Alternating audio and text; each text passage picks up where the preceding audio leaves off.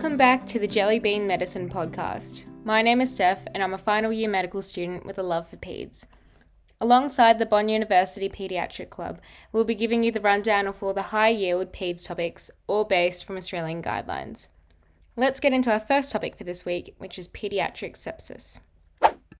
Before we begin, I highly suggest everyone look at the Queensland Paediatric Flowchart on the emergency management of sepsis, and it's quite good in terms of giving a rundown of everything we're going to cover today. So, what is sepsis? Sepsis is a life threatening medical emergency. Queensland Health defines it as a systemic inflammatory response syndrome in the presence of or as a result of suspected or proven infection. It's a leading cause of mortality and morbidity in children in Australia and it involves organ dysfunction, and this is caused by a dysregulation of the host response to an infection. So, what is septic shock? Septic shock is sepsis with cardiovascular dysfunction. And the thing about septic shock is it can be classified into cold shock or warm shock. We usually see cold shock in infants and young kids, and they will have a prolonged cap refill time and also cold peripheries. Warm shock, on the other hand, is usually found in adults or older children, and what you'll see are bounding pulses and a reduced cap refill time. The thing to note about septic shock is that hypotension is a late sign. What are the risk factors for sepsis? Children at risk of sepsis are neonates and premature infants, immunocompromised children, those with an indwelling line or a catheter, Aboriginal and Torres Strait Islander children, and children on long term steroid use. What are some things that can cause sepsis? There are many different causes, and these can include meningitis, encephalitis, toxic shock syndrome, pneumonia, pyelonephritis, and the list continues. But let's have a think about the common organisms which can cause sepsis. Usually, these organisms are bacterial. So, in children less than two months of age, we usually find E. coli and group B strep as a causative agent. The common organisms in older children, so those older than neonates, are Neisseria meningitidis, Streptococcus pneumoniae, Staph aureus, and group A strep. So, what does a septic child actually look like?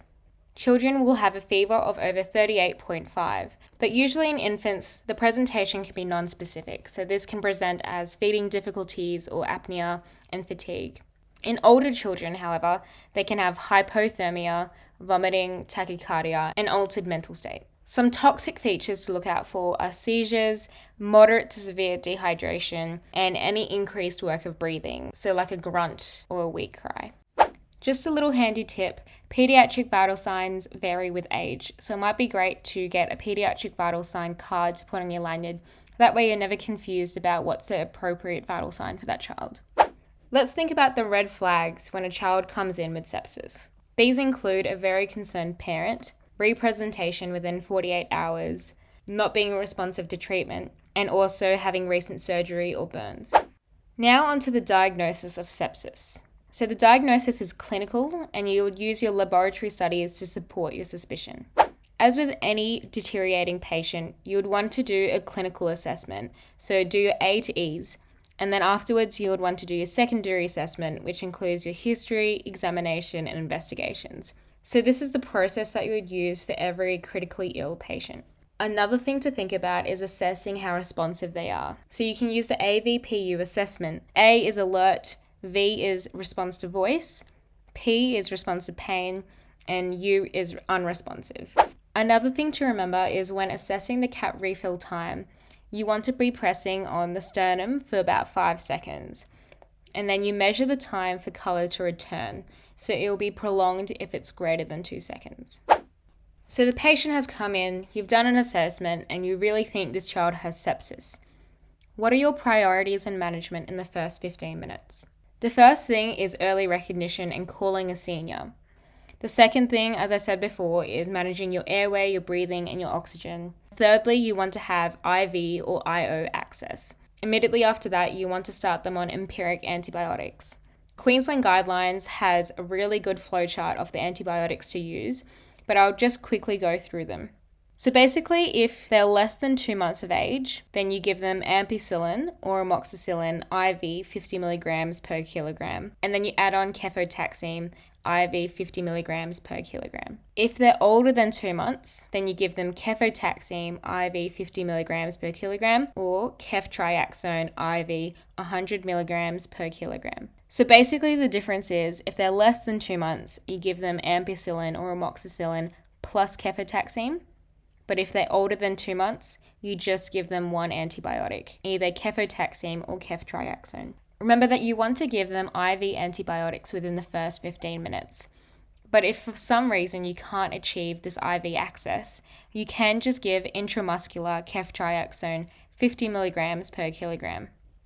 Okay, so you just gave this child antibiotics. The next thing you want to be doing is giving them some fluids. Basically, you want to be giving them 20 mils per kilogram bolus of sodium chloride 0.9%. In neonates, you want to be giving them half, so 10 mils per kilogram. After giving fluids, the next thing is to be looking at if they need circulatory support. So in sepsis, the myocardium is dysfunctional because you have all these circulating cytokines and toxins, and that decreases the contractility of the myocardium. So, this is when you want to consider inotropic support or vasopressors. The drug to use here is adrenaline, so you'd give 0.05 to 0.2 mics per kilogram per minute. You would mainly give adrenaline if you've given the maximum dose of fluids and the patient is still deteriorating. The next thing to consider after circulatory support is whether or not they have DIC, so disseminated intravascular coagulation. This is where you have abnormal blood clotting and the consumption of clotting factors. So, for these patients, you would want to consider fresh frozen plasma and platelet transfusions. The next thing you want to be doing is looking at the investigations to order. So, we need to be thinking about what are the components of a septic screen. A septic screen includes blood culture, the thing about blood culture is that the sensitivity increases with more blood volume, and in PEDS, only aerobic bloods are needed. After taking a blood culture, the next thing is looking at the bloods. So you want a full blood count, including a white cell count and platelet count, CRP, UNEs, LFTs, coag studies, and also a group and hold. Next, you would want to be getting a urine sample. You might also consider doing a chest x ray or a lumbar puncture as part of your septic screen. The next thing to think about is when to escalate.